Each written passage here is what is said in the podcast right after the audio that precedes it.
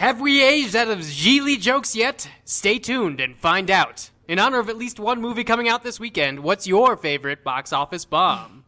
I'm Katie Rich, and James L. Brooks' How Do You Know isn't really a bomb, it's just totally forgotten. And it's not a great movie, but we need his brand of rom coms, and Paul Rudd needs to star in them for the rest of time. Hey, it's me, Dave with the Seven. I don't mind the 13th Warrior, but I didn't mind Eaters of the Dead either because, hey, Viking history. I'm Matt Patches, and I'm going to go with Green Lantern. Uh, it's not the greatest science fiction picture since Star Wars: A New Hope, but it is pretty damn good, despite what everyone thinks. It's goofy. It's just fun. Come on, guys. And I'm David Ehrlich, and I'm going to go with Sphere because of all those lines that I can't remember right now about my name isn't Jerry or whatever the fuck Samuel. No, his Jackson. name is Jerry. His name is Jerry. Oh, His name's man, not that, Harry. That rocked my world as a kid. I was like, oh shit, it's not Harry. Sphere. What a movie. Sphere is the w- movie where I learned the word manifest. Manifest Like- Interesting. Also, Like on a also like on a flight or like Manifest No, Destiny. like no, he because the the alien manifests their nightmares, and I was like, "What does Oh. that mean?" And then the jellyfish came to life, and I was like, "Oh, that's what it is." Queen and Latifah kills Queen Latifah.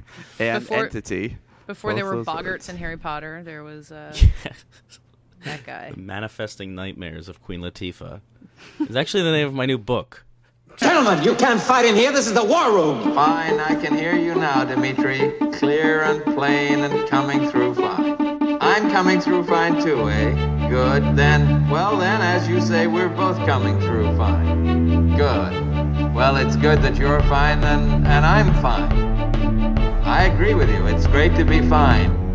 It's, It's a a podcast. podcast. Hello and welcome to Fighting in the War Room, episode 57 for Tuesday, February 3rd, 2015, the year of our Time Lord, Dr. Emmett Brown. Before we get started this week, David, I believe you found us a new review from iTunes. Yes, we have one review this week from Rogue Knight 007 who says, Good show. I really enjoy the dynamic of the show. I don't see enough of the movies discussed as my time is limited. Very mysterious. But I enjoy listening to the discussion about those films, so my watch list grows, though I doubt I'll get to all of them.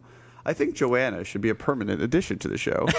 I, I agree, but she's easy, harder to pin down than you might think. She's, she's got a She's busy very schedule. busy. that Busy- one. I busy know. woman. She has no time for us for No. movies. I'm glad this Yeah. person has made time for our podcast, Yes. but not movies. Thank you. But is he going to watch Green Lantern? Hmm, I don't know. Kilowog, Tomar-Re, they're good pals. Why would you Sorry, not want David, to? is, is, is that is that review over?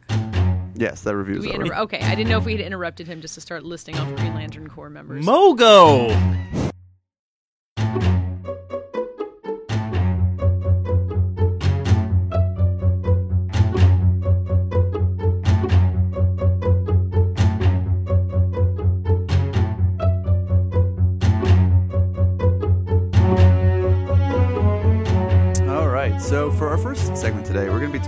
The Sundance Film Festival. Now, people who know me, and maybe those who've been listening to the show for a while, know that I. Uh, I had certain feelings about the Sundance Film Festival. There was a, a good reason that this was the first time that I'd ever gone. Um, and it wasn't just because I finally found someone to pay for my trip.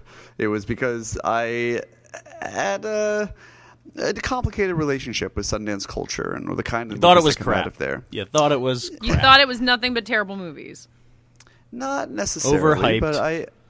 The hype certainly has a lot to do with it. Buzz. It's a festival that is, uh, you know, the, the more important than any other in shaping the the discourse of independent cinema and the the course of the year to come, um, especially as it pertains to American cinema. Um, they seem to have a not not to be totally engaged with what's happening in the world. Foreign cinema stuff, even though there's world competitions, were mostly uh, the high profile stuff was really holdovers from previous festivals that played in the spotlight section. Anyway, um, enough Beasts of the Southern Wilds and Fruitvale Stations and Whiplashes and movies that I think uh, were a lot of hot air.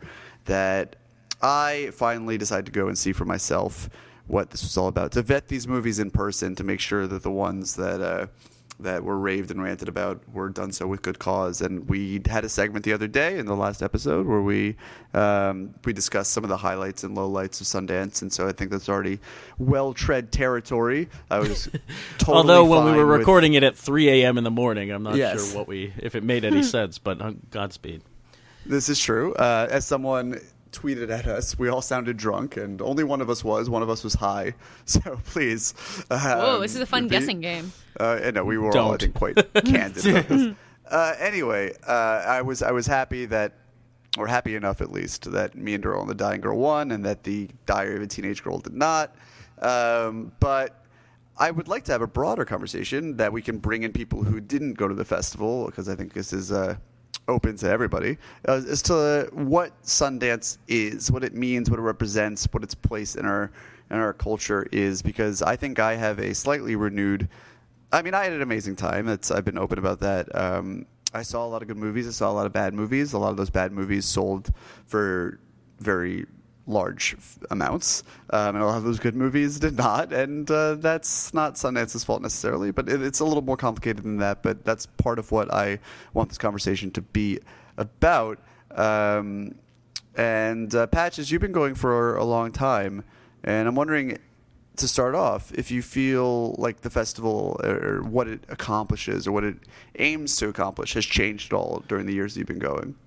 what it's aimed to accomplish. Um, I don't think the aim has changed. I think the types of voices and the types of movies that are in the fest have kind of rapidly evolved. We certain, certainly see more polished films because of what technology allows independent filmmakers to do, and uh, you know, higher budgeted independent films now make their way into the competition uh, slate, you know, I, I'm always amazed how awful some of the competition films can be. The opening film that you and I saw nearly killed us on day The one. The movie The Bronze. Bronze, this But comedy here's, here's something from, really uh, from a. Big Bang Theory, Which actress. sold for a good amount of money. Yeah, No, it definitely did. Patches just raised uh, a, a s- a lot of interesting things. One of them about the bronze, one tidbit that I learned is that the filmmakers of this god awful movie reportedly turned down $5 million from Netflix in favor of a $3 million deal from Relativity because they wanted their film to play in theaters. Ooh, And this is what, I wanted to talk Yes, about. Yes, it's really gorgeous cinematography must be seen on the big screen. Well, it's a hideous movie that's going to be a nightmare no matter where you watch it. But what's interesting about it is that it repositions creators as potentially the unlikely saviors of the theatrical experience, which is really interesting and something that Sundance, more than any other festival, um, is in a position to confront. Another is what Pat just talked about the technology. We saw a movie called Tangerine by Sean Baker uh, that was shot on iPhone 5Ss with anamorphic lenses and looked amazing. Um, but Look, it looked, it looked that- like Slumdog Millionaire on the streets of LA. It was Yeah. really cool. But do you think, Patches, and this again also open to Katie and Dave, that it's about the technology that's making these films look better and better, and not the fact that Big Bang Theory stars with no talent are populating the uh, the festival roster? That the the definition of indie, like you see a film like Dope, for example, like the Tangerine, that film shot on an iPhone, uh, is a, is a genuine indie, but it was executive produced by the Duplass brothers. The Bronze uh, came from a lot of money. I mean, like, are these films crowding out the, the true indies? I mean, but the sense is that there's still plenty of true indies that make their way in there. Like I, uh, I haven't seen anything at Sundance, but I did a feature beforehand on the people who are behind the uh, documentary Meru. I don't know if either of you guys saw that about the. Uh, No, but it won not. big. Yeah, it won like the audience award or one of them. Um, Yep. And they, you know, put this movie together off of nothing that they had a cool climbing documentary. Like I, I think Sundance really goes out of its way to still include those movies. It's just the Bronze and the stuff produced by the Duplass brothers that you know winds up getting sold and getting all the headlines and. That, I don't. I don't know that that's changed a lot in the last at least five years since I've been paying Well- attention to Sundance. Yeah, the five years I've been going have. I think the first or second year was when they created the next category, which is low, low budget films. Uh, it, it doesn't. Re- it has a very amorphous explanation for why it needs to exist, and I have a love-hate relationship with the fact that it does because these are the independent films. These are the scrappy, strange movies that should be getting all sorts of awards at the end of the day, and and conversations swirling around them. They're always the most interesting, um, but It's really funny. into the next category. When I saw uh, Sebastian Silva's Nasty Baby, he, he made Sebastian Silva made Crystal Fairy and Magic Magic a few years ago. Uh, he introduced the film at the Egyptian, saying how funny it was that he was in the next category because this was his fifth movie at Sundance, and he joked that he should be in the previous the previous category, which uh, got a mild murmur from the crowd, but I appreciated what he was saying. Um, yeah, the next the next category is not you know, the name would suggest that it's about these up and coming talents, but really it's about these movies that um, are not going to sell to Fox Searchlight for twelve million dollars, and that is where I think that's something that Sundance does to be all things you know that it wants to be simultaneously because the, the spirit of Sundance as it originally was is still very alive in those movies, but they also have this thriving marketplace that exists in the, in the competition. Right. Well, the, uh, one of our favorite movies, I think I can speak for you on this, Entertainment from Rick Yeah. Alverson, would played in the next category. And this is a movie that, I mean, it will sell because there are famous people in it, and uh, Gregg Turkington's character Neil Hamburger has a very strong Twitter follower following, so someone will buy it just to attract those people. But this is not easily marketed. I don't know how you put this movie out and make tons of money, um, but you can put the movie out and make some money, and I think that's key. You know, at the festival, I saw so much murmuring on Twitter from people back home who are like, "Why would you ever go to Sundance? You, you know, these people are standing in line to see movies that are going to be out on VOD, never to be seen again for like three days. You know, at at the end of the year." I find that so obnoxious because number one, yeah. So what if they're on VOD? Does that mean they're bad? Does that mean I mean I should be shining light on these films and they will come out and people can see them. You should concentrate on Sundance coverage and people should be you know, screaming from the top of Deer Mountain or whatever it's called in Park City to and to tell people about these films. Deer because Mountain. I, I don't know, Deer Deer, Valley, Valley. Deer Valley, Deer Valley. whatever, The opposite of a uh. Mount Everest. Um, you know, these movies will find a place. I mean, there's so many platforms, so many, and so many movies were bought this year. So, so what if they're like little movies that a lot of people won't see? I don't understand how that would undermine uh, the the attempt or or undervalue them playing to audiences at Sundance and then carried to VOD platforms. It just doesn't make sense to me. And the other thing I wanted to say was that this year I got to go to the um, New Frontier exhibit, which they have every year for more experimental films. But this year it was really filled with virtual reality experiences,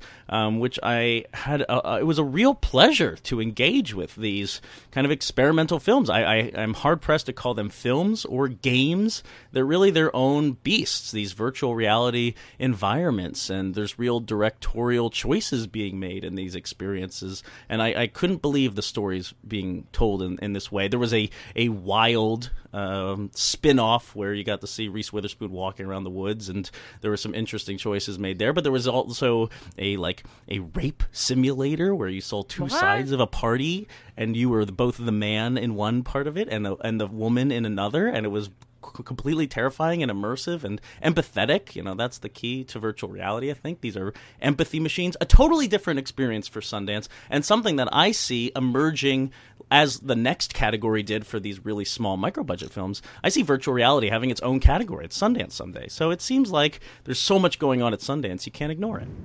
Yeah.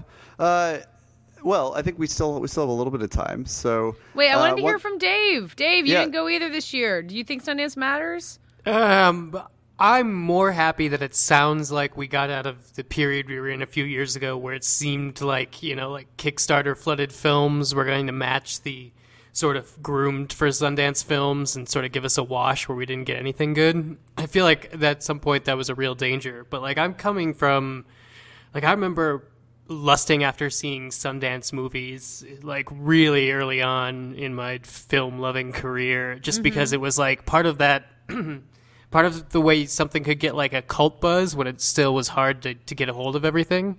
So even though I'm very happy that we're seeing like these movies that are going to be released in VOD and probably a lot more of these are going to be accessible to people uh, if they search them out.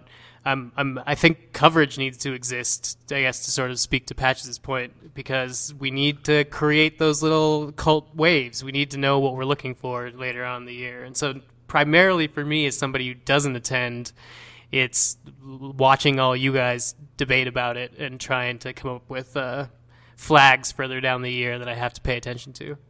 Yeah, and you guys have done a really good job of.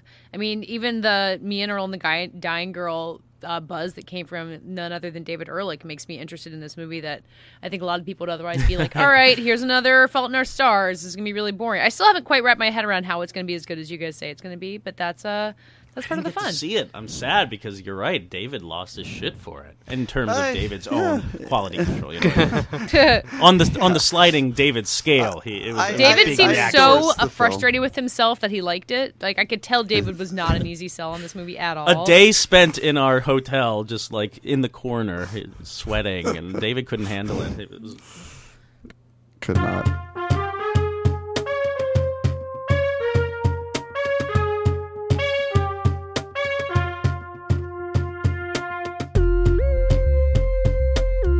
All right, so for our mini segment tonight, piggybacking off the Sundance segment one, uh, I went away to Sundance with Patches. We saw 40 some odd movies and came back, and you guys are still talking about the same fucking Oscar movies. It's so bizarre because it feels like we just saw the whole next year of indie cinema, uh, and here we are back in time, like Groundhog Day or something, still talking about Birdman and uh, and Boyhood Selma and- snubs. and Selma snubs. It's so weird. And I know this is a old conversation, uh, and it's clear that we have the Oscars when they are, so that these films can uh, do what the Oscars are there for, which is make money off of them, so they can have that window between the nominations and the actual category and the actual award ceremony. Um, but is there any argument that could be made, whether out of financial gain or uh, or just for your own enjoyment for the Oscars to be in the first week of January to close the, the voting on December 31st have the Oscars right away and then gracefully enter the, the new year film I would do that only if it meant that people were required to release their movies not in the last few weeks of December, which is the way it works now, which makes it pretty much impossible for even people who are paid to watch movies like us to see everything, much less the uh, you know random retired production designers who vote on the Oscars. Uh, the way that it's set up now, that's like basically impossible, and everyone needs that window. And then that, and people like my mom finally catching up and seeing Birdman. It's the the same reason. Um, so I enjoy the season too much to let that happen. Even and I didn't go to Sundance, and I'm not already looking at the future, unlike some lucky people. So no, keep the Oscars where they are. that, was a long, that was a long sentence. Oh, yeah, I, I guess I'll go. Uh, I don't really care where they put it overall in terms of my enjoyment, which ultimately what should be served by a televised broadcast of people patting themselves on the back. So I see the argument of what Katie's saying, and although, uh, I mean, I'm also tired of talking about the same movies. Uh, I often forget doing this podcast and having the friends that I do that the majority of the movie watching public is months behind us, and uh, I'm experiencing that now that I've moved. And like, if I want to talk about stuff, I, I'm gonna have to wait. I'm gonna have to wait till it comes comes here to the middle of America. Yeah, yeah, I think stick up for the people. I think that's key. I mean, people just do not have time to see these movies, and this Oscar conversation allows them to not feel behind or feel pressured, and they can still be part of the the fun of Oscar season. Yes, it can be fun. I do think that um, it could probably be more spread out. Like, why are the Independent Spirit Awards the day before? The Oscars. That's just nonsense, right? Um, That's like, just always them- been their counter programming move. I stop counter program though, right? Like kind of tease these things out. So I mean, the Gotham Awards are in early December. right, that's obnoxious too. Like these could What? be positioned Hang on. better. Make your choice. Which one do you want? No, I'm saying uh, like put them from January to the end of February so that we can have this kind of steady stream of award shows, but that that award different movies. You know, the Independent Spirits are not going to award the same things as the Gothams. Are not going to award the same things as the Golden Globes. Maybe we need a, a, a comedy show too. You know, just comedies. Like it could be more interesting. Just include more movies in the award season, and you'd have a better time. Uh, and the, Well, that's I, kind I of read what an- the. Uh, oh, go ahead. I was just going to say that I read an interesting article from Adam Sternbergh on Vulture the other day that wondered what would, it would be more exciting if we didn't know the nominees of the Oscars until the Yeah. night of, Yeah, which I I'd think would be that. really fun. Um, it wouldn't narrow things down, and we could keep playing. I don't know. That that sounds more fun. Or just yeah, throw more curveballs into the awards season. And I also wonder if you know, I, I wish we could actually talk about the Oscars at Sundance because it's almost an inevitable conversation at this point when so many uh, Sundance movies wind up in the Oscar you know top ten or the best picture But you can't categories. because I will slap you. I know you will, but the reason you get angry about it is because we're still talking about this year's Oscars afterward. If they were somehow positioned Oh, around there, we wouldn't get so angry about it. The Oscar season would be over. So that's my counterpoint to my own argument about why the Oscars need to be late. if they were only early, we could start talking about next year's Oscars. Woo! That's that's an interesting idea. My only counterpoint was going to be the uh, Critics' Choice Awards, which uh, a group that I'm a member of and I make fun of sometimes. But they do have like best female in an action movie, best comedy star. They have kind of nonsense awards that also gave you know Emily Blunt a chance to get an award for Edge of Tomorrow. So there's a little bit of that variety out there. Although I agree, uh, if we're going to have more award shows and a longer award season, let's have a better variety of awards. I want Patches to start the laughies. It'll just be me laughing for 90 minutes. That's award enough in itself. Amadeus wins. Every year, Amadeus. Amadeus. Time to tune in watch Patches give awards to Amadeus again.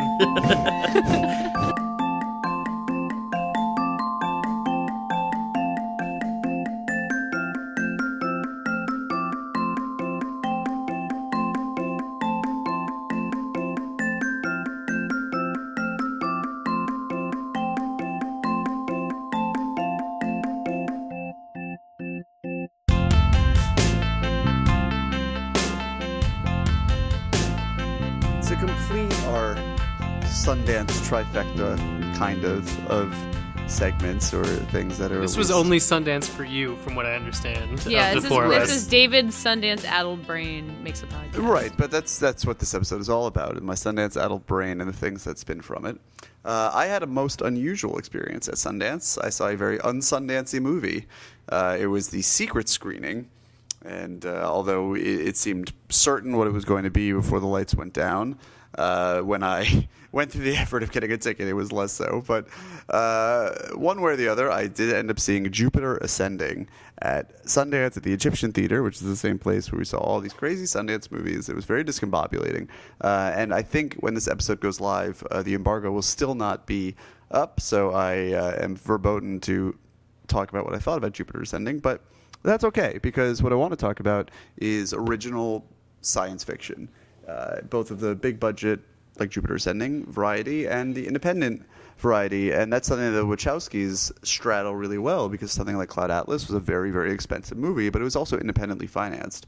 Um, and anyway, I, watching this movie, one way or the other, and you can infer my opinion on it from this, and if you do, that's on you. Uh, I thought a lot about the end of original big budget science fiction and whether or not it has. I don't want this to sound like I'm giving my opinion on the movie, but science fiction as we know it is dead. Is over. Eh, it might be. Uh, I I think even if this movie develops a cult following in the years to come, like Speed Racer deservedly did, um, this is going to be tough. The Wachowskis have made a, a number of bombs in a row, and I think Jupiter Ascending is, is going to perform uh, very poorly at the box office. And um, uh, you know, if I'm wrong, it'll be I won't be disappointed in that. I'll be very interested, but uh, that's just what I see happening. Um, and while people tend to speak as though this is sort of a a golden age or a silver age at least for science fiction in the movie theaters what with star wars returning and the, all the geek movies and whatnot and people going nuts about having a quote space opera in the form of uh, guardians of the galaxy and which is not a space opera by any stretch of the imagination because it's a marvel movie and marvel movies can only be one thing but uh, jupiter ascending is indeed a Let's space opera words. Uh, no all, all marvel movies are marvel movies and nothing else but Dave is doing uh, that cartoon character thing where his I- entire face turns red and Steve is I know. Uh, Tease but- up. but uh, I it, it just made me think about whether or not we have uh, there, there is a place for these expensive movies, or if smaller indie sci-fi movies, going back to Primer and last year, Coherence, um, and even things like uh, Predestination. I'm just naming things that come off the top of my head now. Uh, I wonder if Z for Zachariah, which we saw at Sundance, would qualify. Um, you know, if if that is really the only future for original science fiction. Uh, I don't know. What do you guys think, Dave? Well, all let's start with you. Yeah, actually, let Dave talk first. Well, this is interesting because Project Almanac uh, nosedived trying to do pop science Wa- fiction for the team. Was that a totally original idea? Not- Uh, obviously, it wasn't it an depends original who you're idea, asking. but yeah, I mean, was it's, it original property? it- yeah, it wasn't like based on a comic book of that story, but Wow, in I- terms of original idea, That title made it sound so based off of Oh, and, and I should I should note that Z for Zachariah, like a lot of the films we saw at Sundance, even at this most independent of film festivals, is based on a pre-existing novel, the rights to which were bought for a tidy sum of money. So I would say that e- even that is not truly original sci-fi. Right. I mean, I think that my best hope for original sci-fi this year is Tomorrowland, which is like super Disney, but that's not necessarily bad. I mean, I, there have been good sci-fi worlds that I've liked uh, in the past few years. I don't uh, re- like a, good example is like Real Steel. Great world that I really enjoyed being in. It just didn't tell a story that I was totally hooked into, so I can't call it like something that I really enjoyed. But when you see stuff like that, or when I see stuff like that manifest in film, it's like you know the the the, the foundation is solid. So like with the Wachowskis trying something like Jupiter Ascending, which is sort of like this sci-fi fantasy, it looks epic. So I'm going to call it a sci-fi fantasy epic. You know, I'd rather those still be attempted by people of the Wachowskis' caliber than they just be relegated to, you know, independent movies. Because the nice thing about this genre is if you have a lot of money to throw at it, you could literally put anything on screen, but you don't need a lot of money to throw at it to put everything on screen. Yeah, you, Um, you would think ca- that the. Oh, I'm sorry. Go, Katie. the counter argument I was going to make was uh, harkening back to a podcast that Dave and I did way back in the very early days of this podcast when uh, Source Code and Limitless were both uh, out and new hits, and we were calling it the uh, the spring of original sci-fi because it really seemed like this moment, and they weren't big budget; they were very moderately budgeted, and it kind of seemed like for a minute that level of sci-fi, you know, costing the same as something like Walk Among the Tombstones is a recent example. Um, and I'm not really sure what's gone on with any of that since then, except that they're making Limitless into a TV show now. So maybe your answer is somewhere in there that uh, it's all going to CBS. Jesus! I didn't think this was going to get so dire. Um, yeah, it's a dystopian sci-fi podcast. You know, no. speaking kind of of source code, I just keep going back to Moon and like how gorgeous Moon looks. Well, depending on on how you feel about that movie. Um, but just like what uh, Duncan Jones was able to achieve on a minimal budget, that still feels pretty expansive and otherworldly. I mean, uh, practical effects and miniatures. Why why don't we see more of this? Is there just not the ambition to do that in the indie world, or like we see so many special effects sh- driven short films, but we never see that really pay off in the feature world, uh, uh, except unless you're Iron Sky, which has Nazis flying around the moon, which isn't that interesting, but I guess it's a start towards like indie space operas or indie uh, expansive sci-fi. I don't know. And whatever happened to the guy from Sky Captain in the World of Tomorrow? I was Kerry wondering the same thing.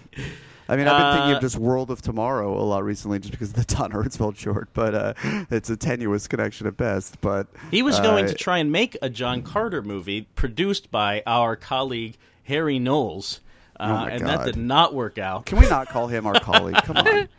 Um, And I- he's also on the internet. Well, well, we're that's- having this entire conversation pretending that Interstellar didn't exist. I mean, that was not that long ago, and that movie made a lot of money.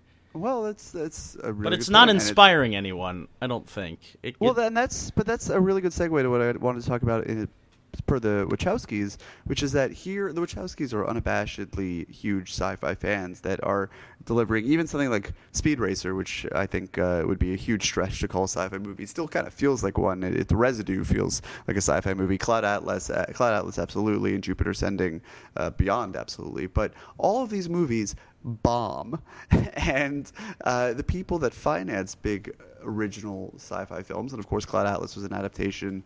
Um, Jupiter Ascending is, a, is an original film. Um, they they look at the numbers that pull, are pulled in by these movies, and they think, why should I fund a movie like this? And and it makes me wonder if, uh, sort of counterproductively, the zeal that the Wachowskis show for these making these movies, the fact they continue to cash in on their dwindling Hollywood cachet to make them, is actually bad for big budget sci-fi films. If we should be going with more moderate films of the source code variety and really just applauding those and and and uh, allo- allowing the Jupiter ascendings of the world to bomb. But who is Jupiter sending? Like, what business is that destroying? Because you're suggesting that we won't ever get past the middle ground. Are you saying that it's infringing upon the middle ground? We'll only have like indie science fiction at a certain point if Jupiter Sendings of the world keep bombing. And let us Yeah. not forget that Avatar is the highest grossing movie. This of is all true. Time. This is and all there's true. It's two just more I think coming. And there's a big despair. I mean, yeah, these are these are infrequent movies. I mean, we talk about Avatar, which came out in 2009, uh, and we're talking about sequels, which are going to come out in 2017. I mean, these are uh, long gaps between landmarks, but at the same time, there is a disparity between the uh, feeling of what's happening out there and, and the facts of it. But I think.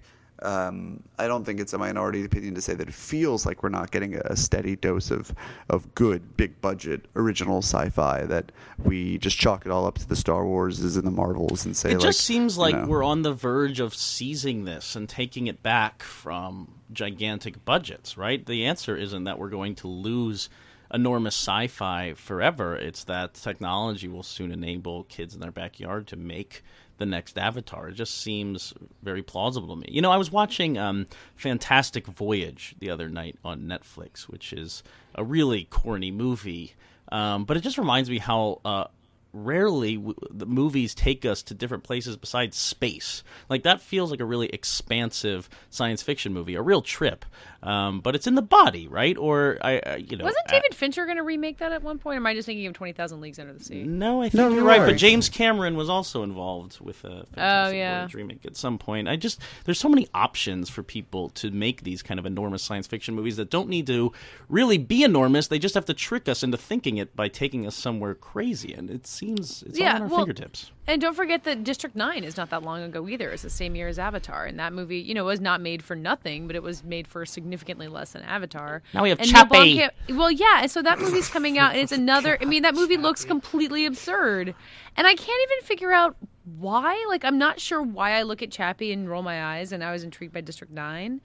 Um, but it's, Why it's do you not look working. at Chappie the wrong way? I'm Chappie. So you can tell me why Chappie isn't working, but it is it is a studio making moderately budget. I mean, I mean, making sci-fi on a large-ish budget that's original. It's I mean, it's what we're asking for. It just doesn't look very good. It's interesting because it's like, I, I guess it's like Duncan Jones and Neil Blomkamp. You could center the things that we're defining as good around directors, not around genre, right? Well, th- Neil Blomkamp made one good original sci-fi movie, and then Well, but he keeps trying at it, and they keep funding him. So, Yeah. I mean, that's ultimately what we're looking. Because I mean, in terms of like original versus you know adapted or whatever, that's the problem that every genre is going to have moving forward. Um, just as blockbuster filmmaking gets more ridiculous. But in terms of like mid-budget sci-fi movies, I don't know. I think we get peppered with a good few of them every every once in a while. We also get a lot of them in video games now. And I mean, Mass Effect, we have to take that into consideration. I think that we, we, we can be offered these in a different way. And that yeah. Well, the movies have to respond like Jupiter Ascending to pack every single piece of iconography into one crazy ass movie, and it bloats. You know, it's too much, perhaps. I mean, maybe, but I mean, Jupiter Ascending is also a sci-fi fantasy movie, which gives it basically like Hobbit problems if it chooses to world build that way. But what you were talking, what you're talking about, Hobbit problems. Ha- yeah, Hobbit problems. There's a lot. Eleven to two again. Um, I. It's like the the thing I was saying before. Oh fuck! I lost it in uh, thinking about Hobbit problems. Oh. Was your brain wiped by Yeah. aliens, like in Jupiter Ascending, where they're just literally they just Hey, go don't fucking all spoil. Chicago Don't right. spoil. things. Come on, David. David, don't spoil this movie. That, that that that is not a spoiler. That, Literally, okay. no one hearing the sound of your voice has seen this movie. I'll, I'll, I'll pick it up, and that way also cut out Jupiter Ascending spoilers. There you Um, go. Going back to what I was There's saying about like nothing. okay, okay, go on. Going back to what I was saying earlier about liking story worlds, I think what Patches is saying about video games is sort of evidenced in that, where in terms of like science fiction and being able to play around in it, I've found other things that sort of scratch that itch that don't require there be a source code every two months. And then there's stuff like Black Mirror that we were talking about. Mm-hmm. There's intelligent, well produced sci fi. It just happens to be on Netflix. What if and- there were a source code every eight minutes? That sounds like source code too. Memento. Is there going Uh, to be a source? Is there going to be a source? code? Really, we just need a new Mars attacks. Yeah. What? What? I think we what could else all is- agree. No, I'm just I'm just sitting here thinking like all the all the movies are the same. You you can do big budget sci-fi, just make them different, right? Uh, I don't know, make them funny or make them scary or uh, all of that- these. That's movies- why I was moaning when David said Marvel movies are just Marvel movies. Then why are we even having this conversation? Like, then sci-fi movies are just going to be sci-fi movies, and what's Right. the point in even Wait, di- no, you know that's different. Marvel movie versus sci-fi movie. That's a much very that's a very different. That's a genre versus a brand. no, I don't this think so. I mean, yeah, if- like right okay, now, Marvel Well- movies have a very specific brand. Now, eventually, they'll get bigger than that. Right, right, but like, uh, all right, I'm just clicking around Box Office Mojo. There isn't a general sci-fi category. There are sci-fi slash categories: sci-fi horror, sci-fi thriller, sci-fi action. That's exactly like a Marvel movie. I mean, what are we saying is the definition of science fiction? If Jupiter Ascending is science fiction and Moon is science fiction, like one of those is taking place in a realer world than the other. Yeah, sci-fi is a super broad category. That's what I think is interesting about it, and that's why I think Marvel movie is a very different term because it's right now it, on in terms of feature films, it means something very specific, Which is what? which is all these movies that are connected in the same universe and uh, employing essentially the same house style that we complain about all the time. I mean, fair enough. The house style's loosening, but I would have said like movie with a CGI third act with a whole bunch of flying pieces And, like, a uh, large spaceship hovering over a city, threatening to destroy it. That's most- the in that's the determining factor. Is there a large spaceship hovering over a city, threatening to destroy it? If so, It is a Marvel movie. it is sci-fi. Actually, that's the plot of the next Michael Haneke film. So Excuse me. We the all next lose. Michael Haneke film is called Flash Mob, and uh, it's going to be scarier than you could possibly imagine. Did any of you guys see or like Skyline? I saw Sky- Skyline, the the terrible movie about when people staring into their phones and aliens attack. Well, staring out the window of their LA apartments because they could CGI that easily. Yeah, that's one of the worst movies I've ever seen. My yeah, but girlfriend well like, almost intentioned. broke up I with can me 'cause I saw appreciate what it's doing. Very well intentioned, and the ending is very ambitious for No, what uh, the- that movie the- could have been. The ending is sick. I will, and I don't say that like cool, although I kind of say that like cool. That's sick. But I mean, is is isn't that what we're asking for, or what we're looking for? Is a mid-budgeted movie that looks like a high-budgeted movie, but is I don't think we're asking for Skyline. Let it be clear that I'm not asking for Skyline, but I do think that Skyline is the future. It is what, Yeah. what creative people will be able to do with this technology if they please. The problem is it seems like there's a divide between filmmakers, right? The people who are obsessed with these effects and spend every waking moment in their dark basement concocting these effects. I have just characterized these people horribly and they are going to they're going to be so angry They are all Twitter. yeah, listening. professionals. Um, you just you just Yeah, exactly. People wh- who have this craft, who have this knowledge of special effects, they're they're divided from a lot of these kind of story-driven filmmakers. You see it in their short films, you really do. Uh, and this is not a swing at either people because what people can do in the in the short space uh, with special effects techniques is is astounding. It really is. But you don't see them converging very often, and you wish you would. And uh, when it bring it back to That's- Sundance, you don't see it on that scale either. Uh, maybe at South by you do, but not at Sundance. Maybe that's what we need the Roger Corman School for, is to bring all these burgeoning filmmakers into his You do? Where do you find the like- next James Cameron? Like, Cameron? here's your giant rubber octopus. Figure out how to make a movie about it. And You're let you absolutely it. correct about that because the guy who di- uh, directed Safety Not Guaranteed is not the guy to direct a gigantic monster movie. Uh, Oh, it- I did not bring Colin Trevorrow in. I did. Man, I'm sorry. I, I that Super Bowl trailer it looks awful. The, Awful. the special effects, the CG dinosaurs. I'm so pissed off. This is a total tangent. Awful. But No, I, I had to open it. this can of worms. I allow it as It the, looks so horrible, and I really this. want this movie to be good. I'm just pissed, I, and I hate Safety Not Guaranteed. This is a whole nother, whole nother Wow. discussion. We're really just grinding some which- axes now. We should have because I think you guys are still being too harsh on dinosaur CG. I'm well. I also want No, a why- dinosaur if it movie. was better 21 years, 22 years ago. I know. Then yes, we're allowed to be harsh on it. I, I'm still pretty into the idea. yeah, I don't I don't know I- if it I- was I'm better. and It's that- rose-colored that- glasses. No, it was better, and I'm with Patches at the very idea of hiring the guy who made Safety Not Guaranteed to take over a franchise as storied as Jurassic Park is just a slap in the face, and I will happily eat my words if this movie is good. Let the But man who that- made Sharknado direct the next that- Jurassic that- Park. That is the reason why I had uh, animosity towards Sundance going into it, and uh, the fact that I haven't seen all of these people's Jurassic Worlds yet. I've just seen their good stuff. Um, is why I'm so high on the festival right now. So what we're saying is we should but- send and- and Colin just so- Trevorrow to work for Roger Corman and then to wrap things up, Yes. as they point, to wrap things up, as they pointed out at the uh, Jupiter Ascending screening in Sundance, the Wachowskis' first movie, Bound, premiered at Sundance, uh, and look how far we've come. Wow. Come. So all the people making Bound now are the ones who are going to make the ambitious sci-fi. Of I wish tomorrow. someone would make Bound. What about Kanye West's Bound 2? Who directed that? Kanye West? Did he? I don't no, probably not. Kanye West should direct a big budget science fiction movie. I would see that I would. heartbeat. I would absolutely see that. Well, did you see the Runaway film? Anyway, another sidetrack. Yeah, I mean, Run away from me, baby. yeah, and then away. Michael Jackson's head Run explodes at the end. It's Whoa. cool. I Well, I mean, he'd, he'd recently died. It was in memorial. Way too the aliens in. Kanye's sci-fi movie should be Kim's butt. Yeah. Wow, Kim's butt jokes never, never. Now that you're at ah. Esquire, that's all you can talk about. Guy stuff.